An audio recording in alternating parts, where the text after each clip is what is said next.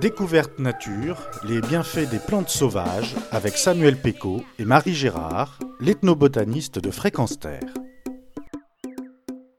Bonjour à tous et merci de nous rejoindre dans ce rendez-vous hebdomadaire Découverte nature sur Fréquence Terre. Bonjour Marie. Bonjour. Alors l'hiver est bien installé en cette fin du mois de décembre. Quelles plantes allons-nous découvrir? On va à nouveau se tourner euh, du côté de la haie. On remarque que, que tous les arbres ont perdu leurs feuilles, mais on aperçoit encore quelques feuilles euh, vertes sur des, des branches à mi-hauteur. Et on va s'approcher pour regarder euh, ce quelle est cette plante qui a gardé des feuilles. bah, Cette plante, euh, si c'est bien celle-ci dont on parle, il me semble que c'est de la ronce tout simplement.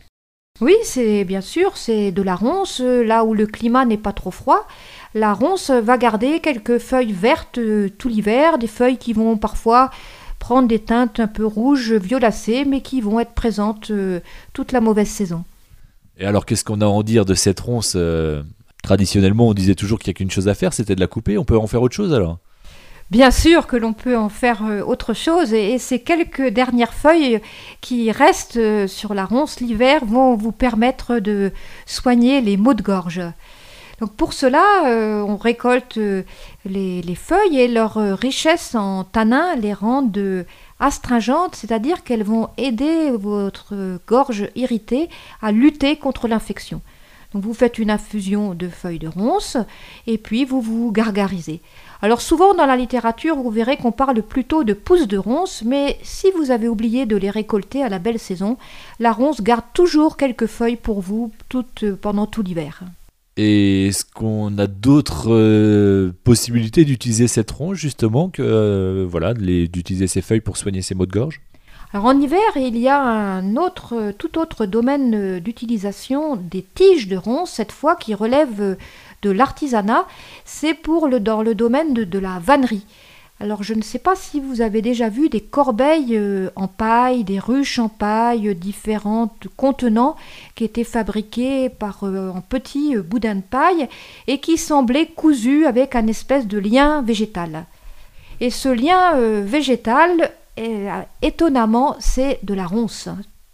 Mais pourtant, euh, la, tige de ronce en elle-même, elle est plutôt grosse. On l'utilise pour faire le lien dans des corbeilles, par exemple Oui, tout à fait, mais cela va nécessiter quelques préparations. Alors on récolte euh, la ronce euh, l'été, et puis on la stocke dans un bâtiment au frais, on la laisse en attente, puisque c'est plutôt une activité hivernale, l'activité de, de vannerie.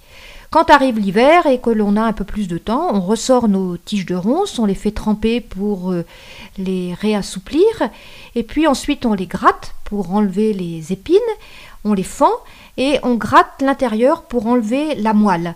Et à ce moment-là, on se trouve en présence d'un long brin qui est étonnamment très souple par rapport à l'image que l'on avait de la ronce au départ. On a quelque chose qui est très souple.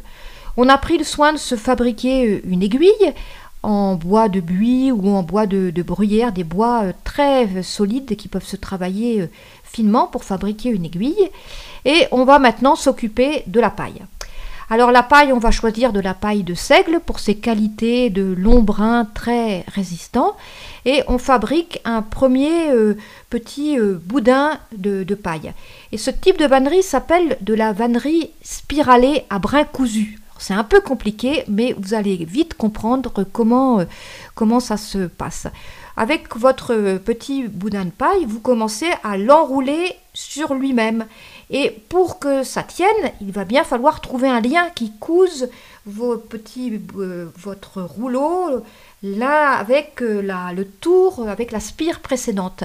Et là, c'est la ronce qui va servir euh, de, de fil à coudre en fait. C'est la ronce qui va vous permettre de coudre une spire à l'autre et progressivement vous rajoutez de la paille pour que votre boudin de paille soit toujours du même diamètre et vous continuez d'enrouler tranquillement en spirale en écartant pour euh, petit à petit constituer votre corbeille.